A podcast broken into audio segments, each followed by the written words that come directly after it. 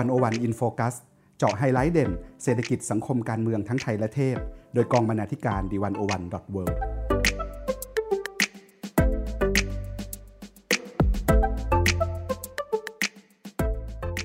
สวัสดีครับท่านผู้ฟังกลับมาพบกับรายการ 101 in focus วันนี้เราจะมาคุยกันเรื่องความเหลื่อมล้ำนะครับผมพันธวัฒน์ เศรษฐวิไลรับหน้าที่ดำเนินรายการวันนี้ครับ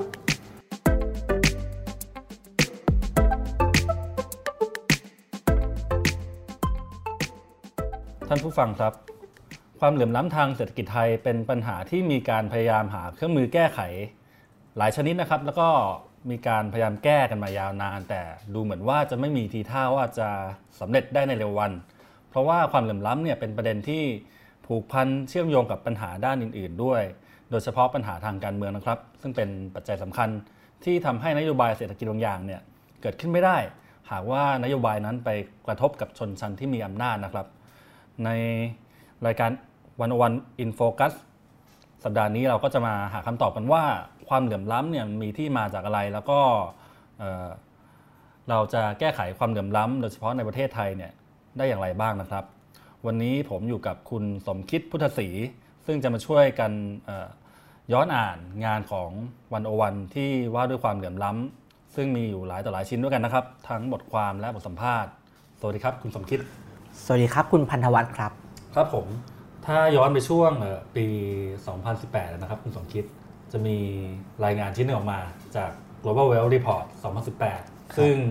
ก็ก่อให้เกิดเป็นดราม่าและข้อถกเถียงเล็กๆขึ้นในสังคมไทยรายงานนี้ออกมาเปิดเผยว่าประเทศไทยเนี่ยติดอันดับหนึ่งของโลกด้านความเหลื่อมล้ำของทรัพย์สินโดยคนไทยที่รวยที่สุด 1% เนี่ยถือครองทรัพย์สินถึง 66.9% ของทรัพย์สินทั้งประเทศนะครับทำให้ประเด็นความเหลื่อมล้ำของไทยเนี่ยกลับมาเป็นที่สนใจอีกครั้งดราม่าที่ว่าเนี่ยก็แบ่งคร่าวๆเป็น2ฝั่งนะครับฝั่งหนึ่งก็บอกว่าไม่ค่อยพอใจกับรายงานฉบับดังกล่าวเท่าไหร่ออกมาวิจารณ์ว่า Credit Suisse ใช้ข้อมูลเก่านะครับตั้งแต่ปี 2549 ในการวิเคราะห์ขณะเดียวกันสภาพัฒน์เนี่ยก็ได้ออกมาอธิบายกับสังคมโดยใช้สถิติความเหลื่อมล้ำด้านรายได้นะครับซึ่งเป็นตัวชี้วัดคนละประเภทกันกับที่ Credit Suisse ใช้ซึ่งใช้ความเหลื่อมล้ำของทรัพย์สินโดยสภาพัฒน์ก็ยืนยันว่าความเหลื่อมล้ำของเศรษฐกิจไทยเนี่ยไม่ได้แย่อย่างที่รายงานบอกไว้ซะหน่อยแถมยังดีขึ้นเรื่อยๆต่างหากทีนี้ครับคุณสมคิดก็มีงานของนักวิจัยคนไทยชิ้นหนึ่งนะชื่อว่าคุณมาร์คเจนมานะซึ่งคนนี้เนี่ยเป็นนักวิจัยรุ่นใหม่ไฟแรงเป็นนักศึกษาปริญญาเอกสาขาเศรษฐศาสตร์จาก Paris School of Economics แล้วก็แกเป็นลูกศิษย์ของโทมัสคิตตี้นะครับผู้เขียนหนังสือ Capital in the 21st Century ซึ่งพิเตอร์เนี่ยก็เป็นเขาเรียกว่าหัวกะทิด้านเศรษฐศาสตร์ที่ศึกษาเรื่องความเหลื่อมล้ำเลยทีเดียวแล้วก็มาร์กเนี่ยก็มีพิเตอร์เนี่ยแหละเป็นที่ปรึกษาวิทยานิพนธ์ของเขาครับงานของมาร์กนะครับก็มีบทความที่ชื่อว่า Democratization and the Emergence of Class Conflict Income Inequality in Thailand2001 ถึง 2016 นะครับซึ่งเป็นส่วนหนึ่งของวิทยานิพนธ์ที่มาร์คทำในช่วงปริญญาโทก็อันนี้ก็มีความน่าสนใจในแง่ที่ว่าใช้กรอบใหม่ๆในการมองความเหลื่อมล้ำของไทยซึ่งจากเดิมที่จะเน้นไปทางด้านเศรษฐศาสตร์เป็นหลักเนี่ยมาร์คก็เอาแง่มุมทางประวัติศาสตร์การเมืองเข้ามาเชื่อมด้วยคุณสมคิดช่วยเล่าให้เราฟังคร่าวๆนะครับว่ากรอบคิดของมาร์คเนี่ยเป็นยังไงแล้วก็มีข้อมูลอะไรใหม่ๆที่มาเสนอเกี่ยวกับเรื่องความเหลื่อมล้ำของไทยบ้างครับครับก็คุณมาร์คเจนมานะเนี่ยครับจริงๆเป็นชื่อที่คนรู้จักกันในวงการนะครับเพราะว่าคุณมาร์คเนี่ยเป็นน้องชายของคุณแม็กซ์เจนมานะแต่ชื่อจริงๆของคุณมาร์คคือคุณธนศักดิ์เจนมานะนะครับเราก็เรียกมาร์คตามความคุ้นเคยนะครับบทความของ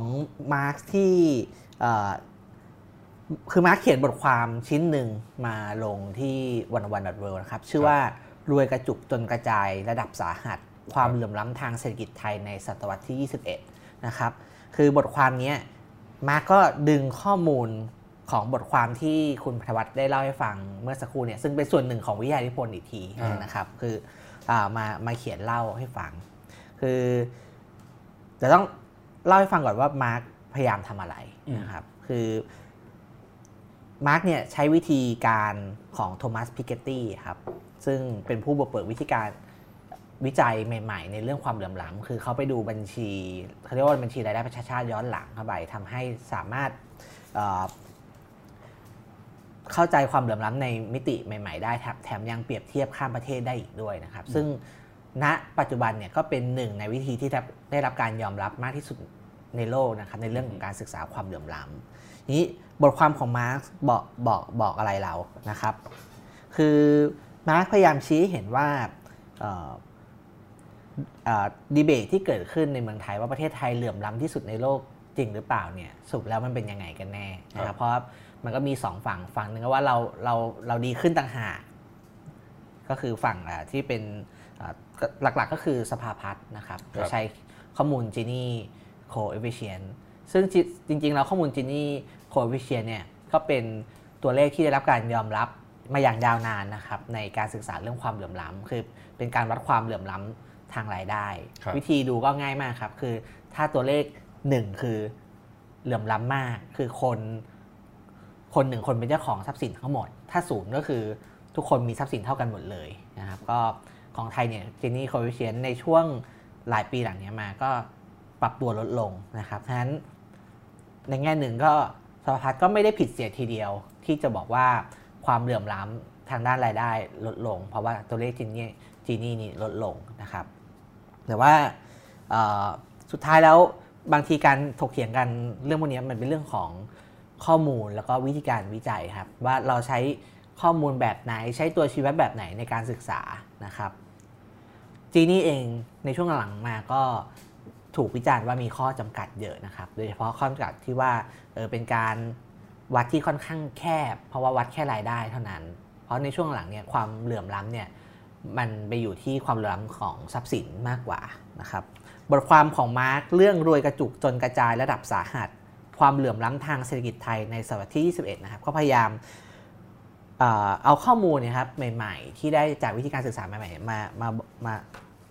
เสนอให้ฟังนะครับก็คืออย่างแรกเลยคืออย่างที่บอกครับมาร์คชี้ว่าการศึกษาเรื่องความเหลื่อมล้ำเนี่ยควรจะดูมิติด้าน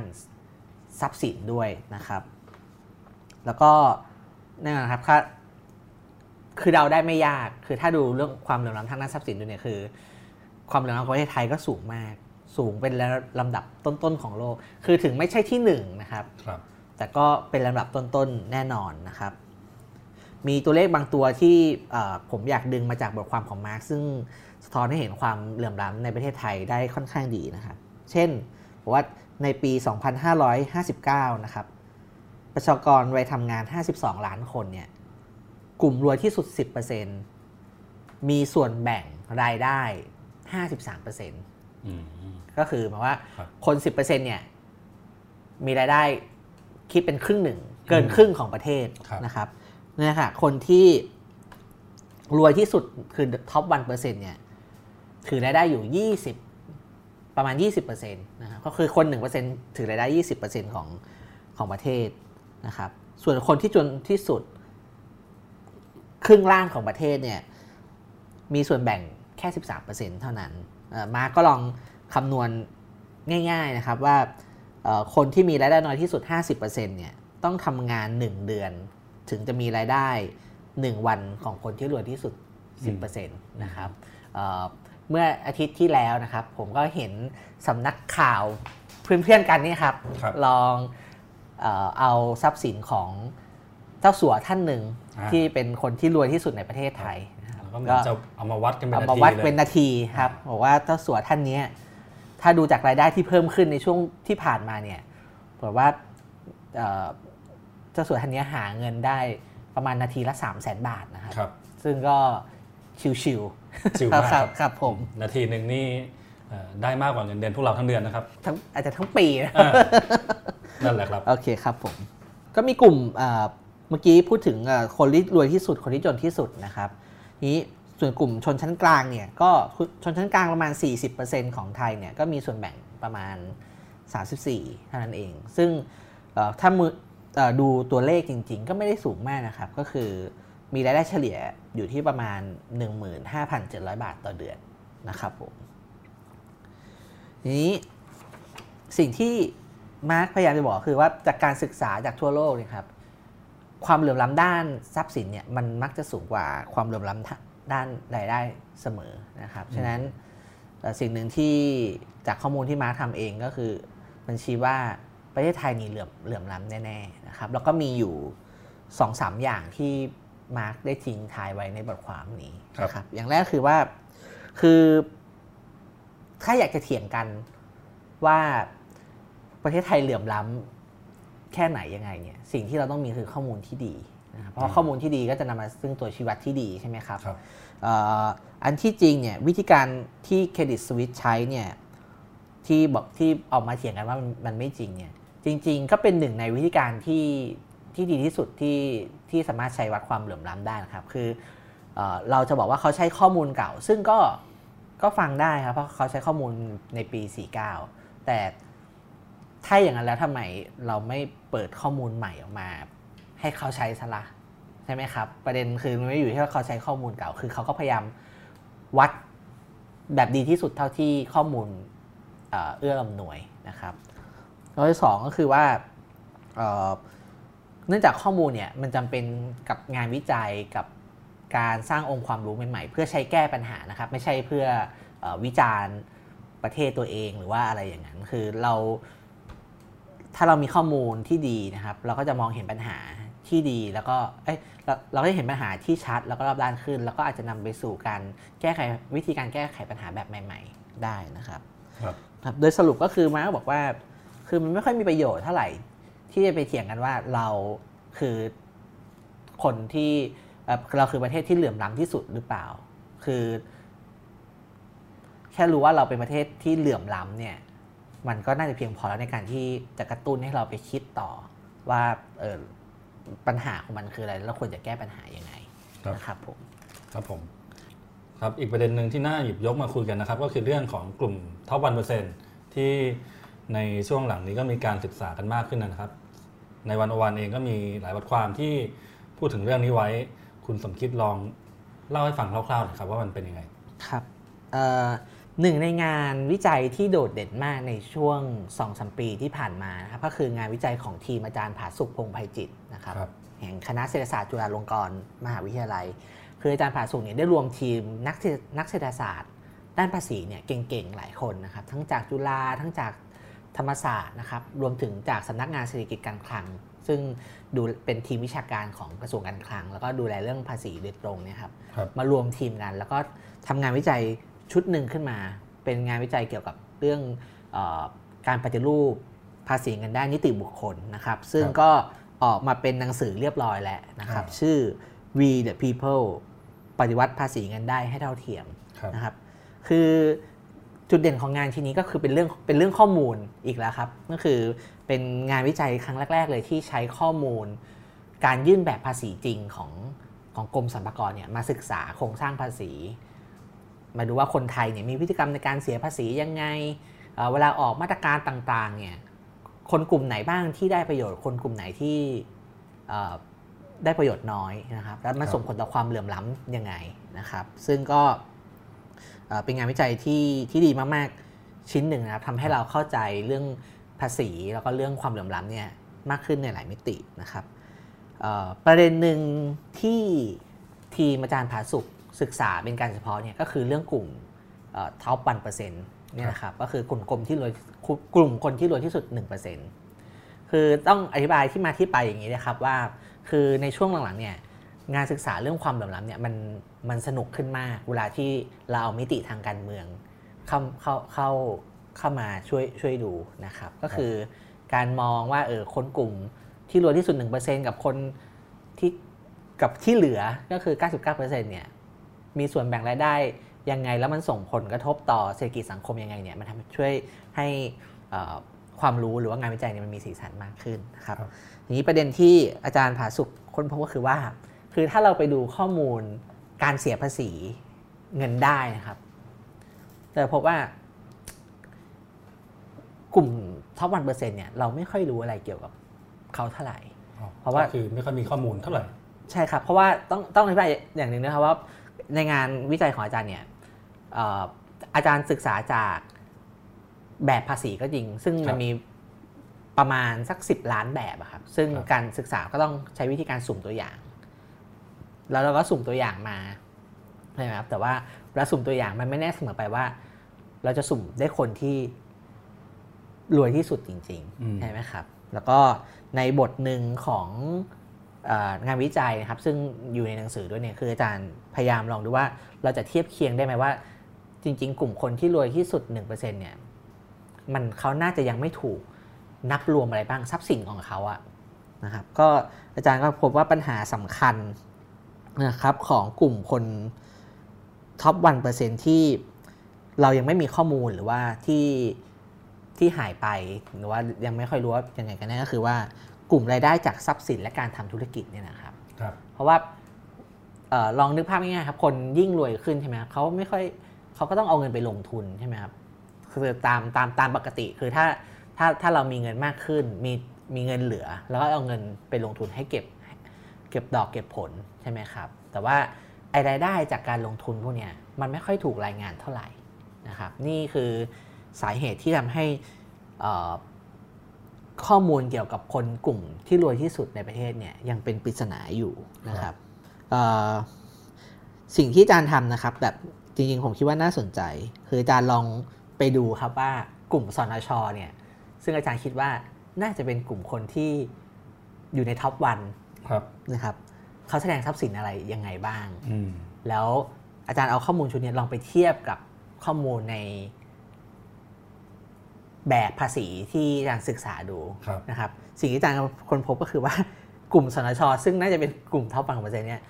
รายได้เฉลี่ยเนี่ยก็สูงกว่าแบบที่ยื่นเนี่ยมากมายมหาศาลนะครับฉะนั้นอาจจะเป็นวิธีที่ไม่ได้รัดกุมมากนะครับเพราะว่าเป็นการเปรียบเทียบข้ามกลุ่มแต่มันก็ทำให้เห็นว่าเรามีตัวอย่างที่เป็นรูปธรรมอยู่ที่ว่าคนที่รวยคนที่มีอำนาจเนี่ยหรือว่ากลุ่มท็อป 1% เนี่ยเขามีทรัพย์สินขนาดไหนแล้วข้อมูลจริงๆให้เรามีมันยังไม่ครบถ้วนสมบูรณ์ยังไงอาจารย์ก็บอกเสมอครับว่า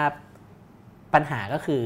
การขาดแคลนเรื่องข้อมูลการเข้าไม่ถึงข้อมูลนะครับนั้นวิธีการนี้ก็เป็นแค่วิธีการหนึ่งเท่านั้นที่ทำให้เราเข้าใจปัญหามากขึ้นนะครับถ้าจะให้ดีก็คือทำยังไงให้ข้อมูลเนี่ยมันเปิดเผยแล้วก็เข้าถึงได้ซึ่งก็เป็นโจทย์ที่ใหญ่มากๆของการศึกษาเรื่องความเหลื่อมล้ำในประเทศไทยนะครับผมครับผมครับทีนี้ประเด็นต่อมาที่อยากจะชวนคุณสมคิดคุยต่อนะครับก็คือว่าในเมื่อเราเห็นภาพของความเหลื่อมล้ำในภาพกว้างๆอย่างที่คุณสมคิดว่ามาแล้วเนี่ยในมุมที่ลึกลงไปมันมีผลกระทบยังไงต่อมิติไหนบ้างครับครับไม่รู้เป็นเรื่องที่น่าดีใจหรือว่าเรื่องที่น่าเสียใจนะครับคือตอนที่เตรียมข้อมูลเพื่อจัดรายการ101 in focus ในเอพิโซดเนี่ยผมก็ลองเซิร์ชดูว่าถ้าเราไปเซิร์ชคีย์เวิร์ดคำว่าความเหลื่อมล้ำในเว็บ101เองเนี่ยจะมีอะไรขึ้นมาได้บ้างคือผมก็จะนึกถึงบทความชุดหนึ่งใช่ไหมครับแต่ก็เข้ามาดูว่าเผื่อเราจะตกหล่นบทความอะไรไปหรือเปล่าอะไรเงี้ยปรากฏว่าตกหล่นไปเยอะเลยครับคือพอเสิร์ชคำว่าความเหลื่อมล้ำเนี่ยผมมีบทความเกี่ยวกับเรื่องความเหลื่อมล้ำเยอะมากใน101ซึ่งไม่ได้จำกัดแค่มิติเศรษฐกิจเดียวด้วยซ้ำนะใช่ครับฉะนั้นมันเลยทำให้เห็นเหมือนกันนะครับว่าเรื่องความเหลื่อมล้ำเนี่ยมันเป็นเรื่องใหญ่แล้วก็ส่งผลกระทบในวงกว้างมากๆนะครับแล้วก็ในหลายมิติมีอยู่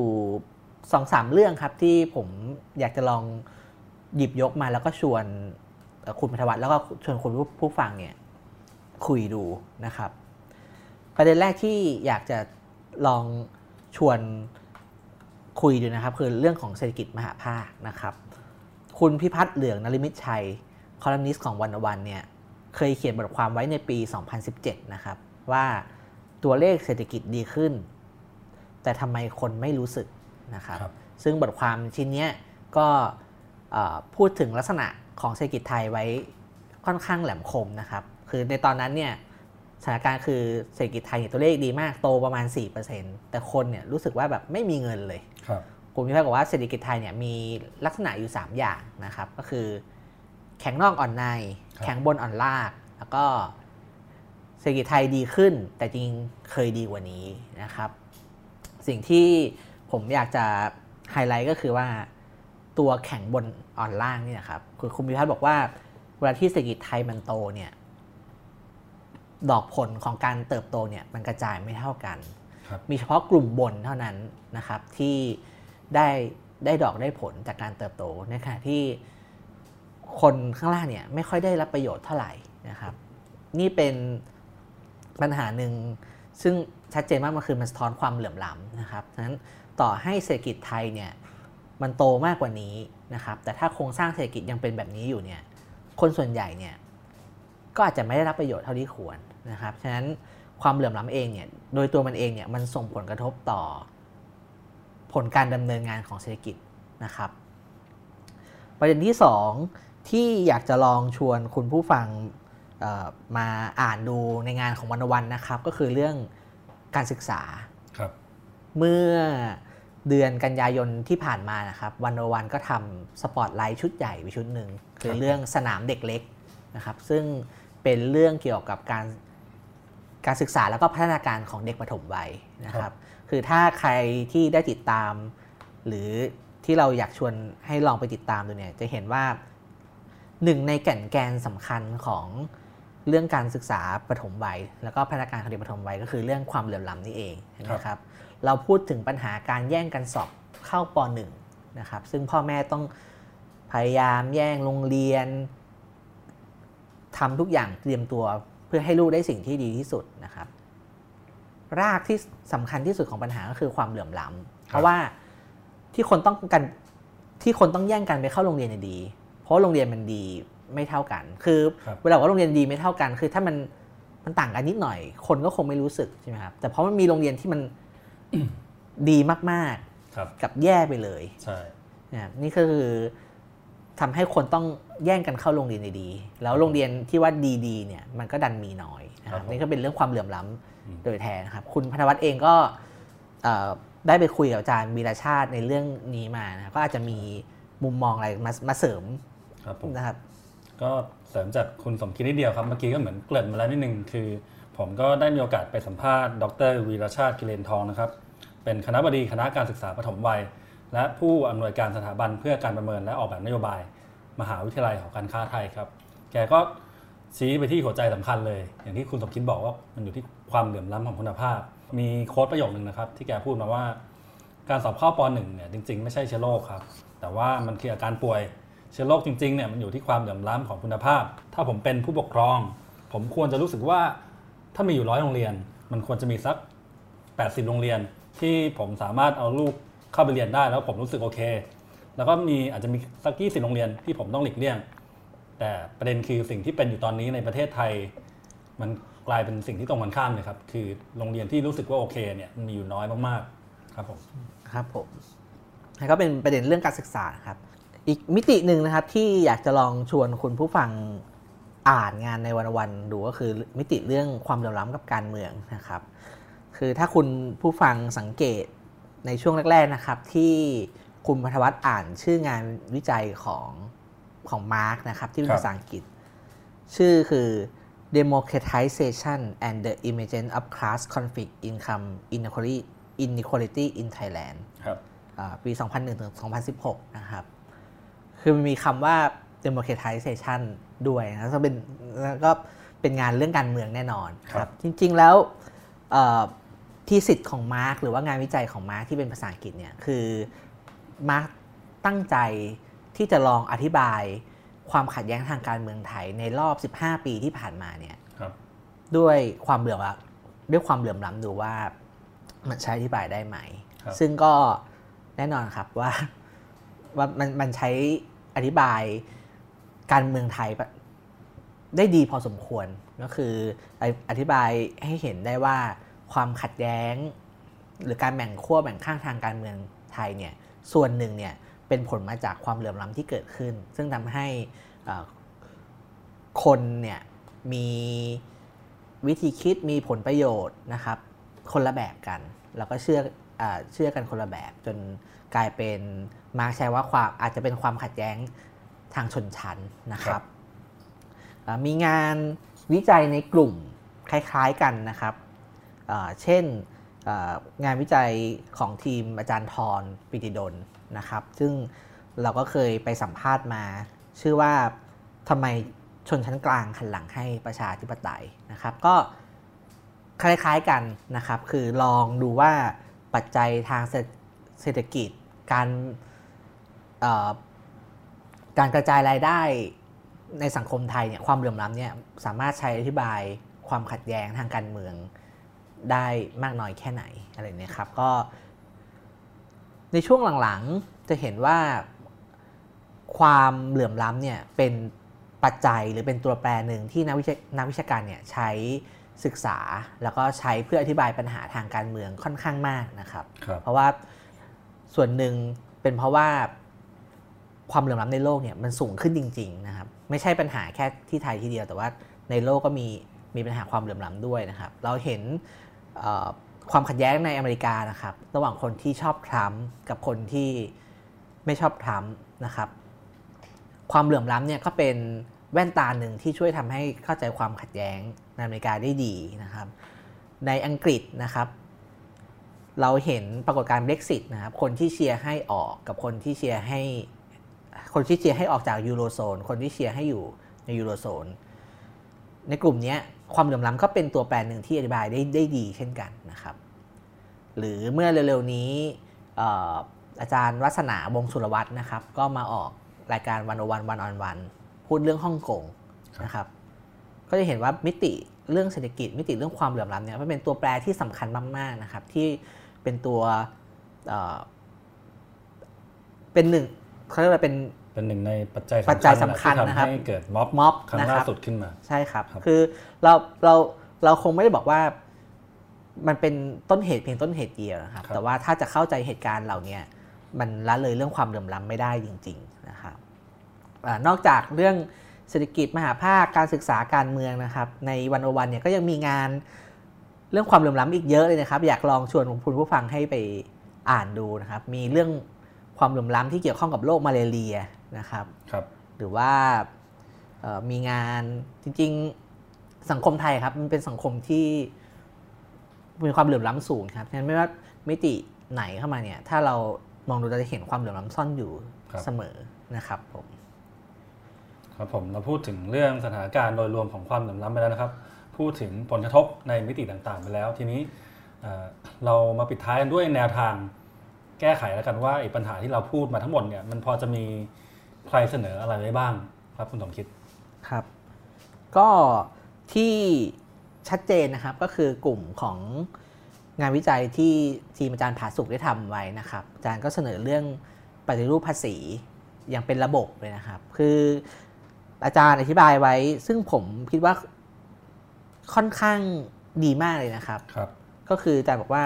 คือภาษีในด้านหนึ่งเนี่ยมันก็ช่วยลดความเหลื่อมล้ำได้นะครับแต่อีกมิติหนึ่งที่ช่วยลดความเหลื่อมล้ำได้มากกว่าก็คือการใช้จ่ายของภาครัฐซึ่งสองเรื่องนี้เป็นเหรียญคนละด้านนะครับคือเราต้องปฏิรูปภาษีเก็บภาษียังไงให้เป็นธรรมมากขึ้นลดทำให้ลดความเหลื่อมล้ำได้ครับแต่อาจารย์บอกว่าด้านนี้ผลกระทบอาจจะไม่เยอะมากแต่ว่าใช้จ่ายอย่างไรเนี่ยเก็บภาษีแล้วรัฐบาลใช้จ่ายอย่างไรเนี่ยอาจจะช่วยลดความเหลื่อมล้ำได้มากกว่านะครับใช้จ่ายอย่างไรเนี่ยก็เป็นอีกเรื่องใหญ่นะครับรัฐบาลทำยังไงถึงจะใช้งบประมาณอย่างมีประสิทธิภาพมากขึ้นนะครับ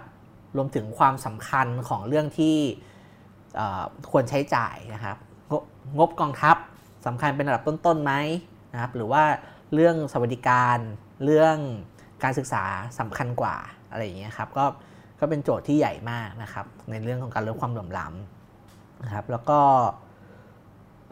อีกงานอีกชุดหนึ่งอีกกลุ่มหนึ่งที่น่าสนใจก็คือเรื่องการศึกษานโยบายต่างๆครับซึ่งใน101ก็มีหลายชิ้นนะครับเช่นงานของอาจารย์อธิพัฒน์มุทิยาเจริญนะซึ่งอาจารย์เองก็เป็นหนึ่งในทีมวิจัยของอาจารย์ผาสุกด้วยแต่อาจารย์ก็เขียนบทความส่งมาให้101อยู่เป็นระยะนะครับอาจารย์ก็จะวิเคราะห์นะครับว่านโยบายต่างๆของภาครัฐนโยบายอย่าง LTF นะครับซึ่งโอเคยัง เลิกไปแล้ว LTF เนี่ยส่งผลยังไงต่อความเหลื่อมล้ำใครเป็นคนที่ได้ประโยชน์นะครับหรือว่านโยบายอย่างตอนนี้คือชิมช็อปใช้นะครับคืออาจารย์อธิพัฒน์เนี่ยไม่ได้เขียนเรื่องชิมช็อปใช้แต่อาจารย์เคยเขียนเรื่องนโยบายอย่างนโยบายช็อปช่วยชาตินะครับซึ่งตอนนี้เป็นนโยบายชิมช็อปใช้ไปแล้วเนี่ยอาจารย์อธิพัฒน์ก็เคยเขียนบทวิเคราะห์นะครับว่านโยบายช็อปช่วยชาติเนี่ยมันช่วยกระตุ้นเศรษฐกิจได้จริงไหมแล้วใครเป็นคนได้ประโยชน์มันไปซ้ำเติมความเหลื่อมล้ำหรือไม่อย่างไรนะครับซึ่งนโยบายเหล่านี้ครับที่เรามองว่าเป็นนโยบายกระตุ้นเศรษฐกิจนะครับในหนึ่งก็คือมันคือเราเสียโอกาสในการใช้เงินเนี่ยไปทางอื่นฉะนั้นมันส่งผลต่อความเหลื่อมล้ำคืออาจจะไม่ได้ตรงไปเป็นเรื่องโดยอ้อมนะครับแล้วก็พูดถึงแนวทางการลดความเหลื่อมล้ำนะครับผมคิดว่าเรื่องวิธีคิดเรื่ององค์ความรู้ใหม่ๆก็เป็นอีกประเด็นหนึ่งที่น่าสนใจนะครับเมื่อ2 สัปดาห์ที่แล้วนะครับก็เพิ่งมีการประกาศรางวัลโนเบลสาขาเศรษฐศาสตร์นะครับซึ่งอภิจิตเบนเนจีนะครับเอสเตอร์ดูโฟลแล้วก็ไมเคิลเครเมอร์เนี่ยก็เป็น3 นักเศรษฐศาสตร์พัฒนาที่เพิ่งได้รับรางวัลไปนะครับคุณูปการสำคัญของทั้ง3คนนี้ก็คือการบุกเบิกองค์ความรู้ใหม่ๆในการแก้ปัญหาความยากจนซึ่งและความเหลื่อมล้ำด้วยครับซึ่งสัมพันธ์กันนะครับแล้วก็101เราเนี่ยก็เพิ่งชวนอาจารย์สมชัยจิตสุชนเนี่ยมาคุยเกี่ยวกับนะครับเรื่องนโยบายแก้จนเรื่องความเหลื่อมล้ำในประเทศไทยนะครับซึ่งเป็นความรู้ใหม่ๆเป็นงานวิจัยใหม่ๆซึ่งคนไทยเองก็กำลังทำอยู่นะครับก็เพิ่งออกอากาศไปเมื่อวันจันทร์นะครับเป็นรายการไลฟ์สดก็อยากชวนให้คุณฟังเนี่ยลองไปดูย้อนหลังได้นะครับสุดท้ายนะครับก็เป็นเรื่องการเมืองครับก็อย่างที่คุณไพวัฒน์ได้เกริ่นไว้ตั้งแต่แรกนะครับต่อให้เรามีความรู้เรามีเครื่องมือเราเข้าใจปัญหาถ้าเราเอาการเมืองออกไปจากปัญหาความเหลื่อมล้ำนะครับเราก็คงไม่สามารถผลักดันนโยบายไปได้นะครับในบทสัมภาษณ์ที่คุณวัจนาไปสัมภาษณ์มาร์กนะครับมาร์กก็พูดถึงประเด็นนี้ไว้ด้วยเหมือนกันค่อนข้างน่าสนใจมาร์กบอกว่าความสำเร็จอย่างหนึ่งนะครับที่ผู้มีอำนาจทำกับเราเนี่ยในช่วง 4-5 ปีที่ผ่านมาคือพยายามทำให้การเมืองกับความเหลื่อมล้ำเนี่ยเป็นเรื่องที่แยกจากกันนะครับคือเป็นการเอาการเมืองออกไปจากความเหลื่อมล้ำนั่นเป็นข้อที่ควรระวังซึ่งปกติรายการเราจะไม่ค่อยแสดงความเห็นนะครับแต่ว่าอันนี้ก็เป็นส่วนที่ผมคิดว่าเห็นด้วยนะครับแล้วก็มีความสำคัญนะครับคือการแก้ปัญหาความเหลื่อมล้ำเนี่ยมันแยกออกจากการเมืองไม่ได้นะครับเพราะว่าถ้าเราแก้สำเร็จนั่นหมายความว่าต้องมีคนกลุ่มหนึ่งเนี่ยที่เสียประโยชน์แน่ๆนั่นคือกลุ่มคนข้างบนนะครับฉะนั้นการแก้ปัญหาความเหลื่อมล้ำเนี่ยโดยตัวเองเป็นเรื่องการเมืองอยู่แล้วนะครับผมครับผมและนั่นก็คือทั้งหมดของรายการ101 in focus ใน EP นี้นะครับสำหรับผู้ฟังที่สนใจอยากอ่านบทความหรืองานแต่ละชิ้นที่เราพูดถึงมาใน EP นี้นะครับก็สามารถย้อนกลับไปอ่านได้นะครับคือเดี๋ยวเราจะแปะลิงก์ไว้ใน Facebook ของโพสต์นี้นะครับหรือว่าถ้าสนใจเรื่องความเหลื่อมล้ำก็สามารถเข้าไปในเว็บไซต์ d101.world แล้วก็เซิร์ชคำว่าความเหลื่อมล้ำได้เหมือนกันก็จะพบคอนเทนต์เกี่ยวกับความเหลื่อมล้ำมากมายที่อย่างที่คุณสมคิดบอกไปนะครับสำหรับวันนี้ผมและคุณสมคิดก็ขอลาคุณผู้ฟังไปแต่เพียงเท่านี้นะครับสวัสดีครับสวัสดีครับ